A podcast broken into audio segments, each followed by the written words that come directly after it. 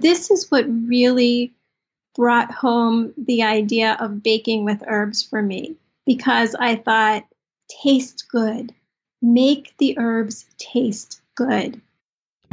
You're listening to Plant Love Radio, episode number 55.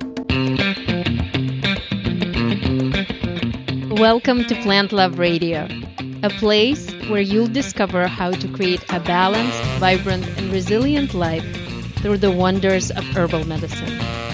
I'm your host, Lana Camille, a college professor, drug information pharmacist, and an herbalist.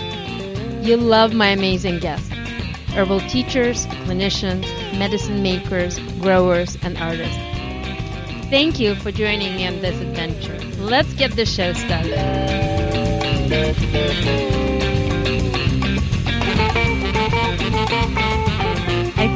I hope you're having a great week. Herbs and spices are common additives to cooking. But have you ever tried smuggling herbal remedies into your diet through your baking creations?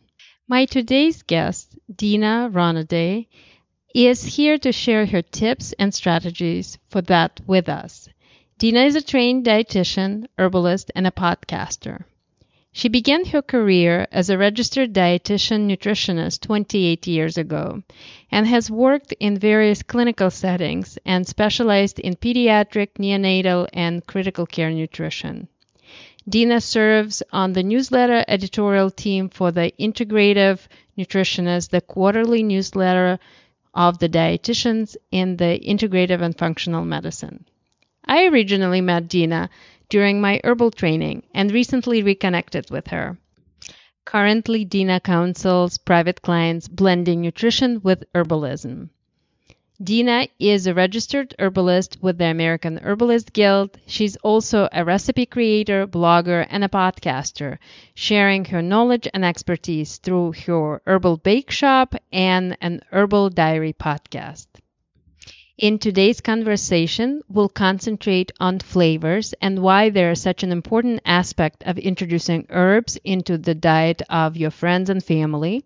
What are some of the Dina's favorite herbs to incorporate into baking and cooking, and how to substitute herbs well into your favorite recipes. For links mentioned in our conversation, please visit the show notes at plantloveradio.com slash 55. Enjoy. Hello, Dina. How are you doing? Hello, Lana. So excited to have you. We reconnected again a little while ago. We met during our herbal training, and I, we will talk about this a little bit later. But right now, I just wanted to introduce you and to ask you to talk a little bit about yourself. You're a nutritionist, so I wanted to start there. How did that become your profession? Well, I, I don't have any typical nutrition stories. I sort of came about it a roundabout way. I always loved to cook, and even more than cook, I loved to read recipes and uh, and collect them. And I could spend days just going through food magazines and copying recipes and and reading cookbooks like they were novels. And I, I did this as as long as I can remember. But when it was time for me to go to college, I was feeling very influenced by the fact that I wanted to be like my dad. My mom didn't have a career, and as a woman, I wanted more for myself. And my dad was a businessman. So I went to college and majored in business. And after about the second semester, I, I think even the first semester, I was thinking, oh my gosh, this is so not for me. And and i but i didn't have anywhere to go with it. And you know now i feel like if if this was a, a long time ago but it, if it had been now i would have thought to myself oh well i love cooking. I love recipes. Maybe i would pursue that. Maybe i would go to culinary school. But at that time culinary school wasn't like it is today. And being a chef i don't really even think was much considered a profession. So that didn't even come into my radar.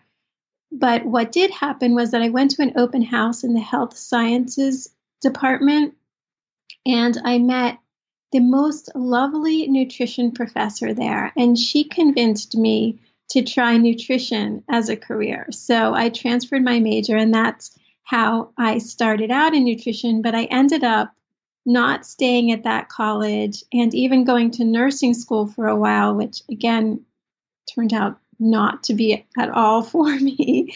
And and in the meantime I moved from the Northeast to Florida and I ended up going back to school and finishing my degree. So as when I came out of school, in my last clinical rotation uh, to meet all the requirements to become a registered dietitian, I was at a very large hospital and I got interested in critical care nutrition, nutrition support, feedings with you know IV and tubes and and I also got very interested in pediatrics. So when I came out of school, I was very clinically focused and got a job in that hospital. Ended up working in the neonatal and intensive care unit with premature babies. And I, I really, my career sort of just went full force into highly meticulously calculating feedings for preterm babies who it, it's a it's a well-known fact that if they're if they're growing well, they're going to have a better medical outcome. So being a nutritionist in the neonatal intensive care unit was an important position and I, I really loved the whole atmosphere of, of it and, and the work that I was doing. But then I got married and got pregnant and I decided I didn't want to work full time. So I, I moved into the outpatient um, pediatric clinic that was associated with the hospital. And I was still working with the the premature babies, but now after they were discharged. And so I began to work more with their moms. And they still had a lot of high calorie growing needs. And so I was working with them to, to make sure that their feedings were maximized. And at the same time, I was working with a lot of special needs children. So this gave me, this sort of brought me away from the very hospital oriented clinical setting to the outpatient, more community oriented nutrition perspective of really working with families. That is wonderful. So, how does someone who is working with the uh, tube feedings and later with moms ends up rediscovering her passion for cooking and perhaps maybe herbs as well? Right. So, Great question. So, as I mentioned, when I was in the hospital, I was absolutely loving my work. And although when I moved into the clinic, I was loving working with the families, I sort of stopped loving my work because when I was in complete control of a feeding from an artificial method, whether it be an IV or a tube, it was much easier to make things work. But when you're dealing with people who are actually eating, I started to feel like I needed more to offer. And I struggled with this for years, actually. And I just kept getting worse and worse. And at the same time, I started to have my own nutrition digestive problems. And now I had three kids who were also having problems. And I mean, nothing serious, but issues. And I was really finding that all the education that I had, all the experience that I had, didn't feel like enough. So I started searching and thinking about other options. And this was in the probably about like the mid 90s. So alternative medicine was really coming back into the forefront. And I was very interested in that.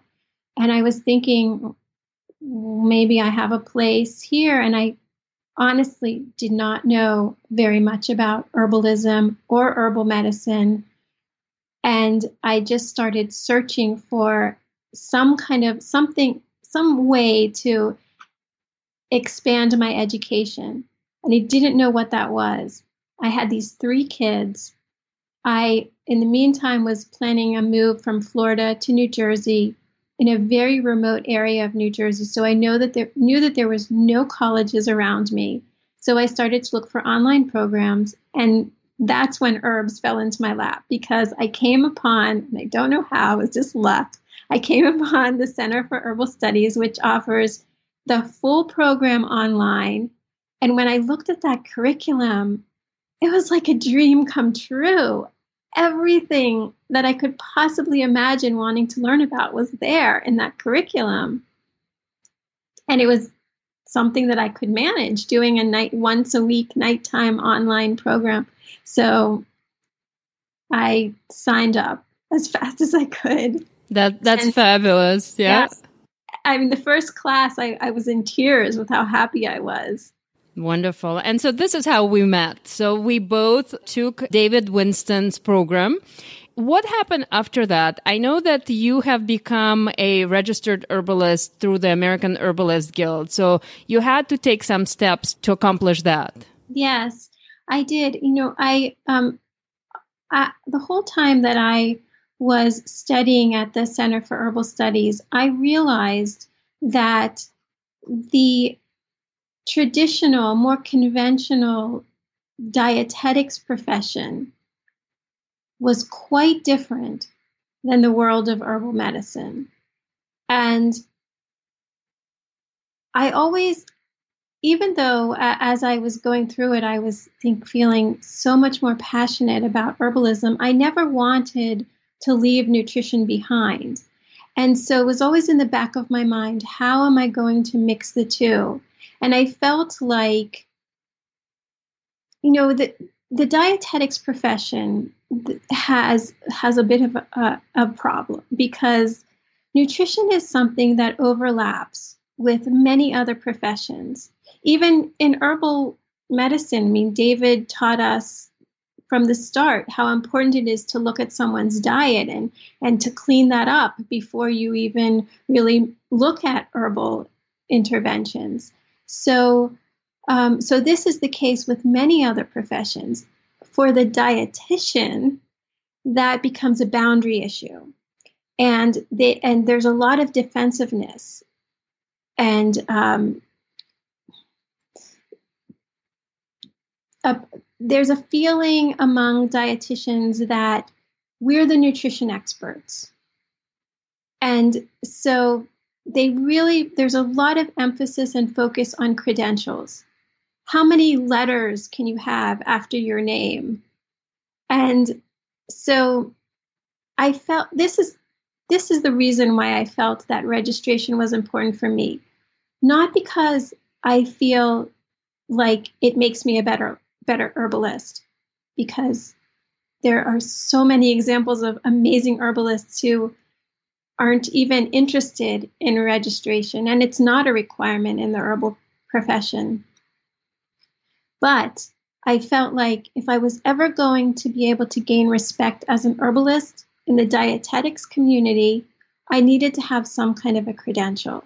So I luckily um, was able to connect with Andrew Appello, who is one of the instructors in the Center for Herbal Studies, and he is the teacher of the traditional Chinese medicine units, as you know, an amazing teacher and an amazing herbalist. And he has a thriving practice in acupuncture, and he's also a registered nurse. So he uh, agreed to take me on. And because you are required to have a mentor to become a registered herbalist, and I went there for three years, not, not every day, but for three over the three year period. I went to his clinic and we worked together, and he allowed me to work with him um, with the clients to gain the clinical hours that you need. You need 400 clinical hours. So, um, and then there's a long application that you submit, and it took me a long time, but I'm very grateful that I did it. And I'm extremely grateful for the time that I had with Andrew. He taught me so much. He taught me, he took extra time with me to teach me the philosophies and principles behind traditional Chinese medicine and also Ayurveda because he is well versed in that as well. And he is the one who really put the idea of culinary herbalism into my head because he was doing weekend classes at a local food market that he where he was teaching cooking. He was teaching how to cook with bitter melon or astragalus and I although I never went to his classes, he shared with me what he was doing and he really encouraged me because he knew I had a nutrition background that perhaps that would be something that I could also do. And around the same time, I heard an interview with Rosemary Gladstar, and everything she says is amazing. But one of the things that she said was that she talks a lot about cooking with herbs. And one of the things that she said was that she felt like culinary herbalism was an area of herbal medicine that had more potential than was being used. And I thought, oh, well, they say that if you're really looking for your place in a field, find the place that is has room for growth. And so I thought, well, if Rosemary Gladstar thinks that there's room for growth in the area of culinary herbalism, then I want to fill that, or at least try to. That sounds awesome when I explore your website, which is called the Herbal Bake Shop, you're clearly trying to integrate two fields. You often talk about baking, but also cooking and figuring out how to incorporate herb. Oftentimes you, you talk about spices, but they're not just spices. So there are a lot of medicinal herbs that you discuss. So I know you have three kids, and I know that figuring out how to feed your family has always been very important for you. But I want to kind of pick your brain on the idea of how to develop some of these strategies. And do you have herbs? Do you have spices that you think everyone should have in their kitchen? I, I do. So before I tell you, talk more about that, I have a story for you. Please. So when I was probably maybe only like six months into the the the beginning studies of herbalism, I started to think the, this would be good for my children. This would be good for that child. This would be good for that child. And I went full force into giving them herbs. It was a disaster. I mean, the I did everything wrong the main thing that I did wrong was that I paid no attention to taste. I gave my children concoctions, and I mean, I obviously wasn't using a lot of high alcohol content tinctures, but I gave my son a, a mustard poultice on his, an onion and mustard poultice on his chest, where I mean, it worked, but he was like, oh my God, this is the most disgusting thing in the world. My daughter, I gave her things to, she, I mean, all three of my children are very anti herb now. They're so suspicious of anything that I give them. So, this is what really brought home the idea of baking with herbs for me because I thought, taste good, make the herbs taste good. I love that. Yeah, so that was really where the herbal bake shop developed. And it's still a work in progress, I have to admit, because one of the things that I realized as I started, I'm not a baker by training. So, you know, I, this is purely home baking.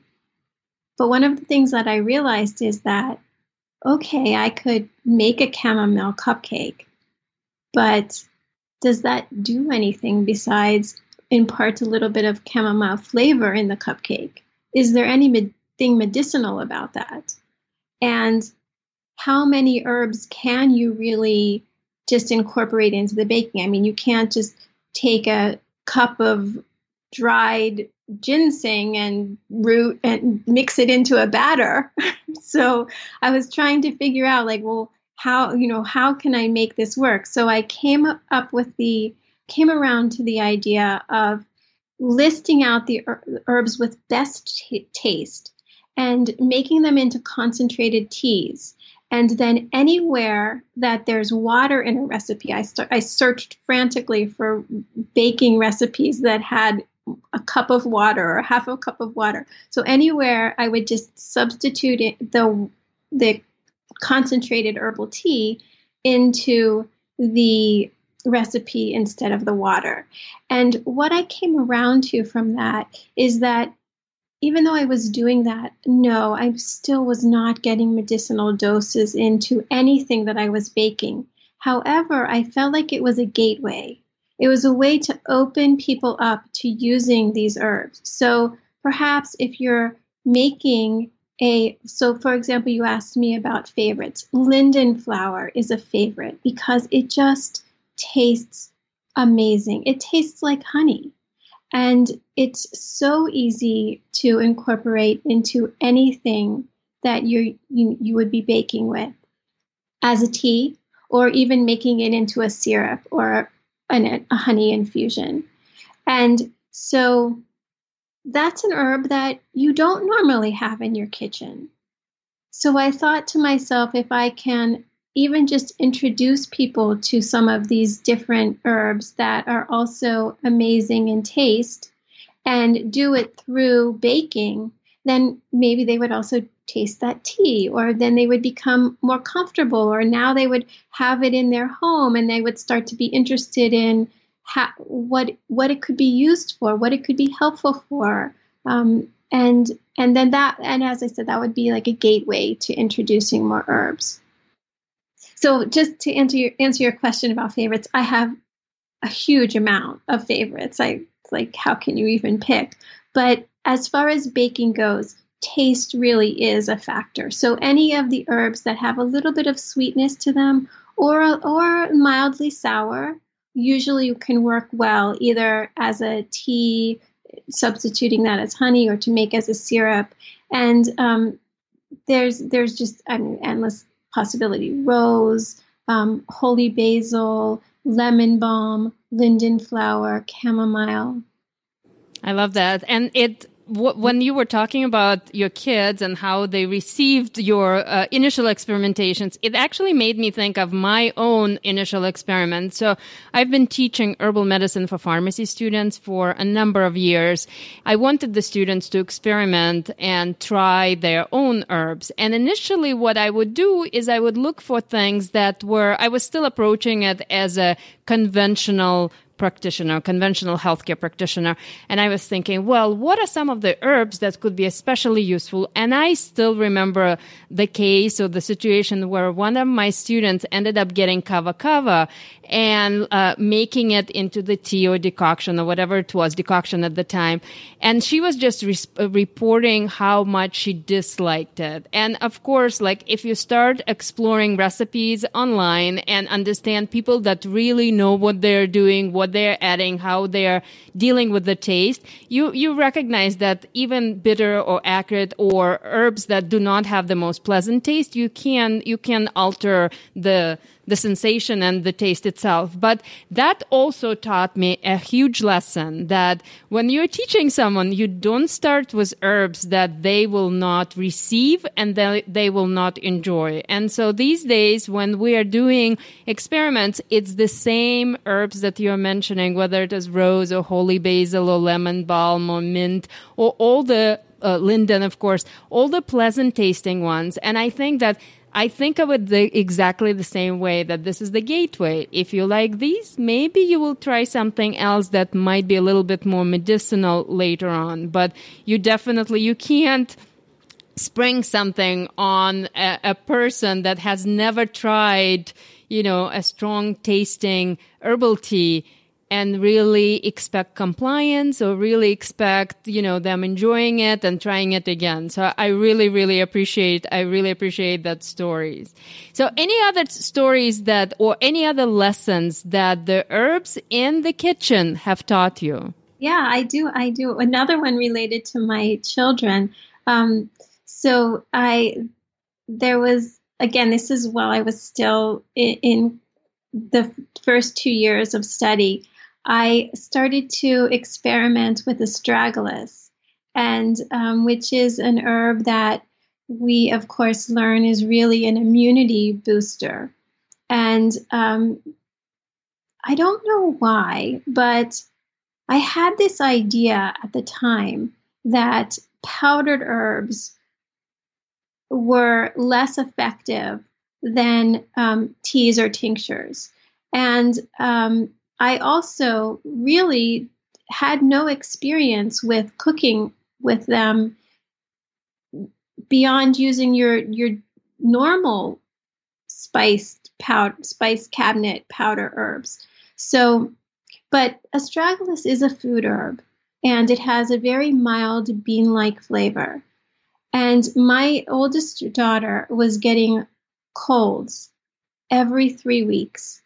And she was miserable with this. Uh, but she was also already very anti herb. So I started, I, I bought some astragalus powder and I started adding it to dinner every night. Whatever I could spaghetti sauce, chili, soup, lentils, beans, even mashed potatoes. I just, whatever I could, I put in a teaspoon of the powder. And lo and behold, she stopped getting colds. And I was a little bit shocked. She didn't know that this was in, she didn't even taste it really. So we didn't really talk about it. But David had a Q&A section at the beginning of every class. So very sheepishly, I typed in a question into the chat box. I've been giving my daughter a teaspoon of astragalus powder mixed into sauces every night and she's not getting colds anymore. Is this a coincidence? And he laughed and said, Of course, that's not a coincidence. And it really, really taught me that there's great power in using herbs in the kitchen. And people have been doing that forever. And we now in our society and culture don't really think about that. But um, it, it got it really sparked my interest in looking back in time to when people were really using herbs naturally as part of their their diet, not even really thinking about a, a line between food and herbal medicine. So this really got me interested in, and and this was particularly helpful to my nutrition heart. It got me interested in edible greens, um, herbal greens like dandelion greens or nettles, chickweed, even violet. I mean, things that are somewhat hard to get fresh, but are becoming more readily available in farmers markets. But, but these greens are so rich in minerals and and can be used really in place uh, in any recipe in place of spinach. Um, and and we have things growing around us that you know sometimes it can be a concern whether they're clean or not, but there there are ways to just go out into your yard or grow a small pot of something that you could have and that usually these are very hardy and easy easy to grow. So i started experimenting with that too. And and again i mean with my children they're not the kind of kids who will eat a plate of greens steamed greens so i was making things like salsa verde or pesto or um, mixing it into risotto or um, just you know into a soup and and i i started to really love using that and finding creative ways and and also looking back in, in into history to see how people like I got very interested in old cookbooks. I love that. You really need to think about this creatively, but you also need to figure out how to substitute things well. Yes. That is the absolute key. To not be afraid to be creative. That would be my suggestion to anyone who's thinking, hmm, I'm interested in this.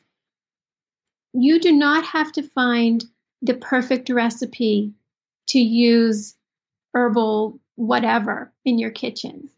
Just use your own recipes and substitute the tea for the water or the different types of greens for the spinach or the medicinal mushrooms for white button mushrooms that are so common. Or make a, an herbal broth and use that instead of chicken stock or vegetable broth and and th- these are all easy things to do few years back, one of the herbalists was talking about making jams and jellies. I remember thinking, oh, blueberries and lavender, how fascinating or you're looking at peach jam that would have cardamom and that would have other spices that you typically, at least I typically did not think of them together in a jam. It's an opportunity for you to experiment, to create something new. And so I love the idea of using water, so using teas in place of water. Any other things like oils that you can recommend? Absolutely. With the greens, making them into vinegar is an amazing way to incorporate them into and and these don't have to be fresh you can, you can it's better even to make vinegars with dried herbs but you any herb that you could infuse into a vinegar could then be used as a salad dressing or anywhere that you would use vinegar. Oils the same way. I mean i i spent a lot of time infusing olive oil with all kinds of of the good tasting herbs to make all of you know the olive oil cakes or the sky's the limit. Anywhere where you can infuse an herb any menstruum any liquid can then become part of your everyday cooking. That is fabulous. So you developed your website, but then a couple of years back, you decided to take it a step further. And so you started a podcast that is called An Herbal Diary. And so I wanted to talk a little bit about it. I found it not long ago, and I remember binge listening to every episode that I could get my hands on. Mm-hmm. And so some of your episodes are wonderful recipes with fabulous stories, and others go into materia medica and you really zero down on one specific plant and really go through a variety of different resources. You also look at some specific topics. So I want you to talk a little bit about your podcast. What inspired you to begin? Let's let's begin with that. Sure. Uh, well, I am an avid podcast listener. When I found them, I felt like I had opened a treasure chest. And so of course, I started to search for podcasts on herbal medicine and also cooking. And I found tons on cooking and food and not a whole lot on herbal medicine. And the ones that I found were wonderful, but I had been really thinking to myself that the work that I was doing on my website I, that I could really expand it a lot more. And and I had gotten advice when I first started the website that I should stay on brand, that I should just keep it to baking. And I was frustrated by this because I wanted to cook as well. And um, so the podcasting opened two doors for me. One, I felt like I could reach a different audience. And perhaps the audience that I was hoping to reach, the people who were wondering how can I bring herbalism into my life? Because there's so much information in the media about herbs, and it's such a popular subject now, but it's very confusing. Well, something kept coming to me. It, it was a teaching from David um, where he talks about the three different levels of herbal medicine. He talks about the clinical herbalist, the community herbalist who is, you know, knowledgeable about nutri- about herbs and um, you know perhaps helping people in the community. But then he also talks about the home herbalist. And he even goes so far as to say that he has a dream that every mother and father and grandfather and friend will have herbs in their home and be using them in daily life to support wellness and prevent illness and to treat minor ailments like colds or and so that was really inspirational for me because I felt like podcasting is such an intimate way to communicate with people. You know, you're in your their ears. And I wanted to be able to impart to anyone who listened you can do this. You can bring herbs into your home. And I also wanted to get away from, you know, back to my nutrition perspective of like having to be the expert, that um, you don't have to be an expert. What makes someone an expert anyway? Is it because you have years of education or you've read hundreds of clinical studies? Or is it because your whole life you've been out in the garden collecting herbs and using them as a part of necessity? And then all the that's in between that. So I felt like I wanted to craft my podcast to be the mixture, as you mentioned, to sometimes actually be in my kitchen and to walk people through the steps of all different kinds of things making, making a tea, making a formula, uh, combining dried herbs into a formula, or making oils, making infusions, honeys, or even I haven't haven't baked yet on my podcast, but I plan on doing that. But I, I've made some broths or pesto I've made. And those are my favorite episodes where I'm actually they're they're probably the hardest ones to make, but they're also um, my favorites because I'm actually doing it. And I'm hoping very much that if um, people are not actually making it along with me, but they're realizing that I'm not doing anything that technical, I'm not doing anything that hard. And at the same time, I also really want to incorporate the beauty of all that herbs can offer. So that's why I, I have um, some episodes where I'm really dive, delving deep into the chemistry of them or the, you know, all the information that would be in a monograph. And, um, and, and I hope that the two combined can, can really increase the comfort level that people can have with herbal medicine and really bringing them into their homes. You know, we live in this very supplement oriented world where um, I think that a lot of times you think, uh, well, I, I want to take a herbal supplement. So I'll go to the store and buy a bottle of some formula that I find that looks like it will meet the needs that I I'm looking to meet. I really respect the idea of having that supplement available when you need it, but mixing it in with more of these daily activities that can really help to increase our level of of just general wellness, not necessarily treating anything specifically. There is a lot of wisdom in what you're saying. As a pharmacist, I started learning about herbs in their supplement form as well. And it took me some time to actually to become comfortable and recognize their beauty when you're actually making tea or putting it somehow incorporating it in your food. And this is what I do. And this is what I teach my students.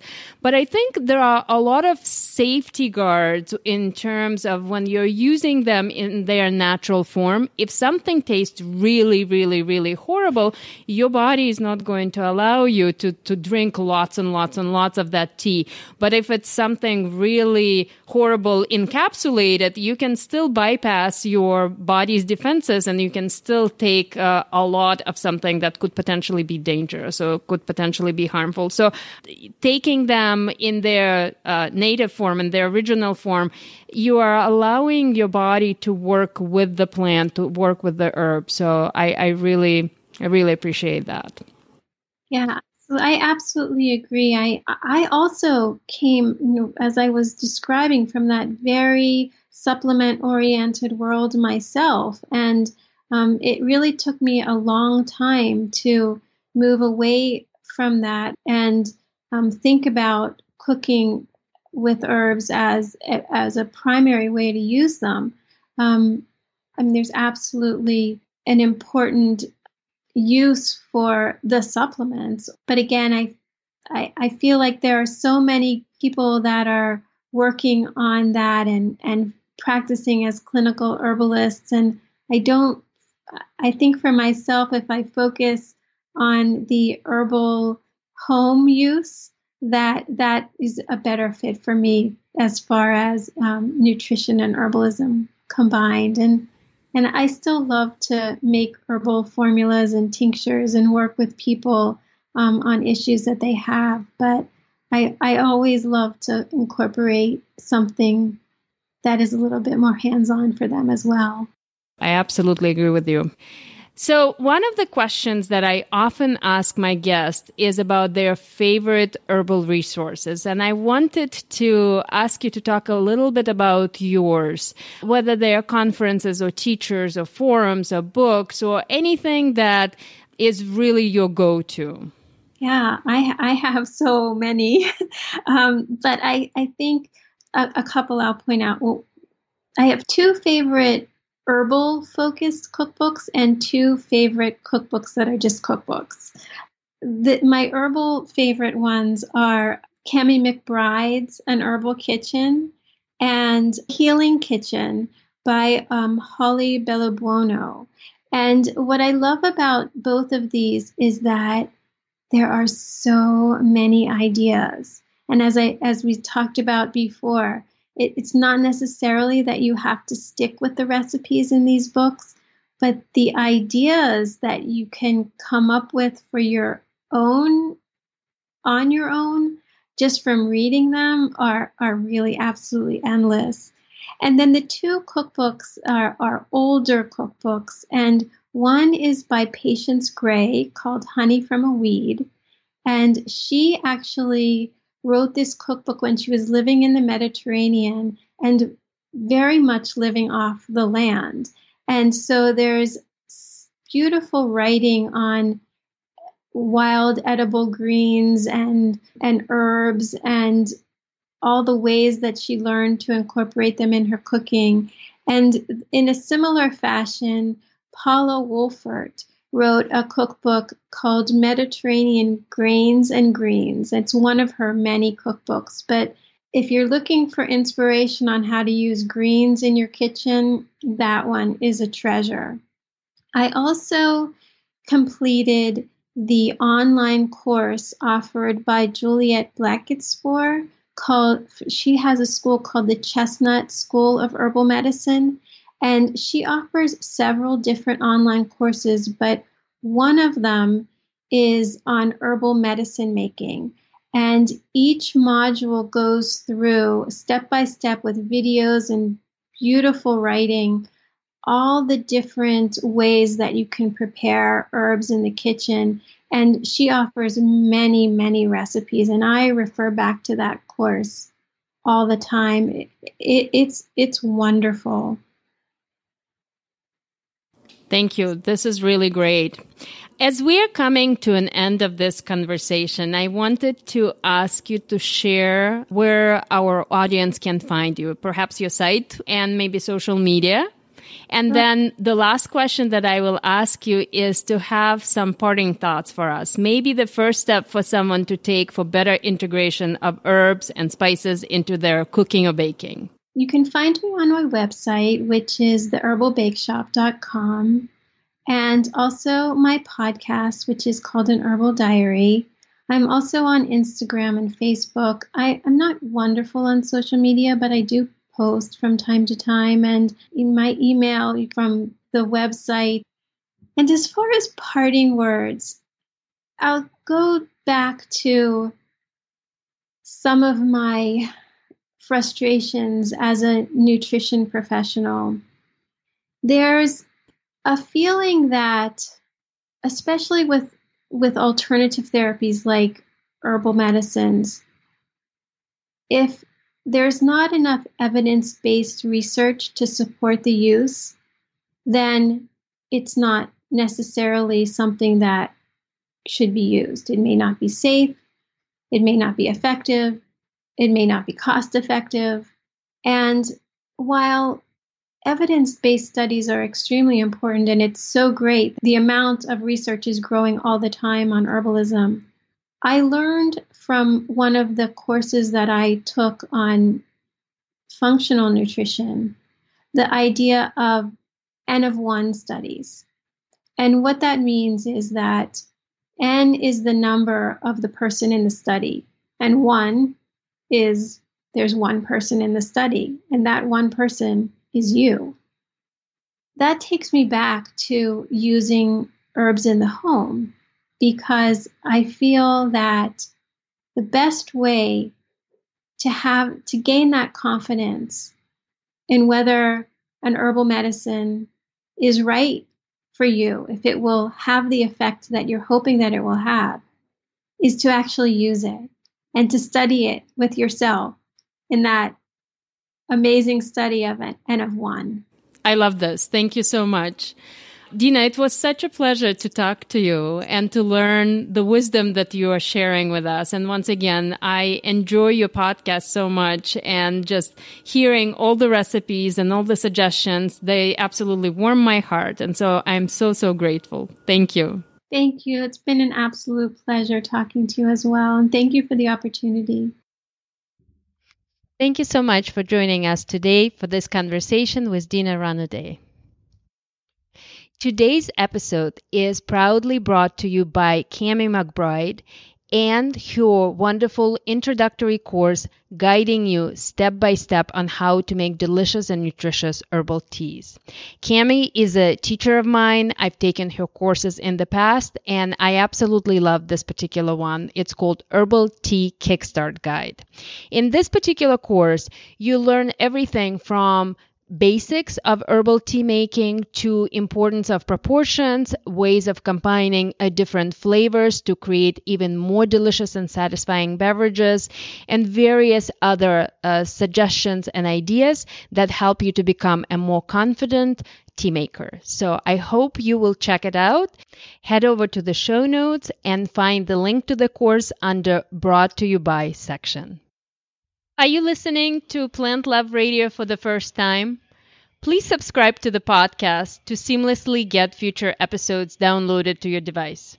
I'm so thrilled to introduce you to many amazing guests and topics. And of course, nothing says thank you better than sharing this show with a friend who might enjoy it and giving us a five star rating and review. Thank you so much in advance.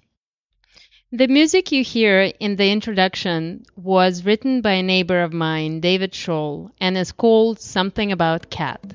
My hmm. deepest gratitude to Bill Gilligan for this opportunity to play it. Thanks again for being here today. I really appreciate you. Till the next time, thank you for loving plants and planting love.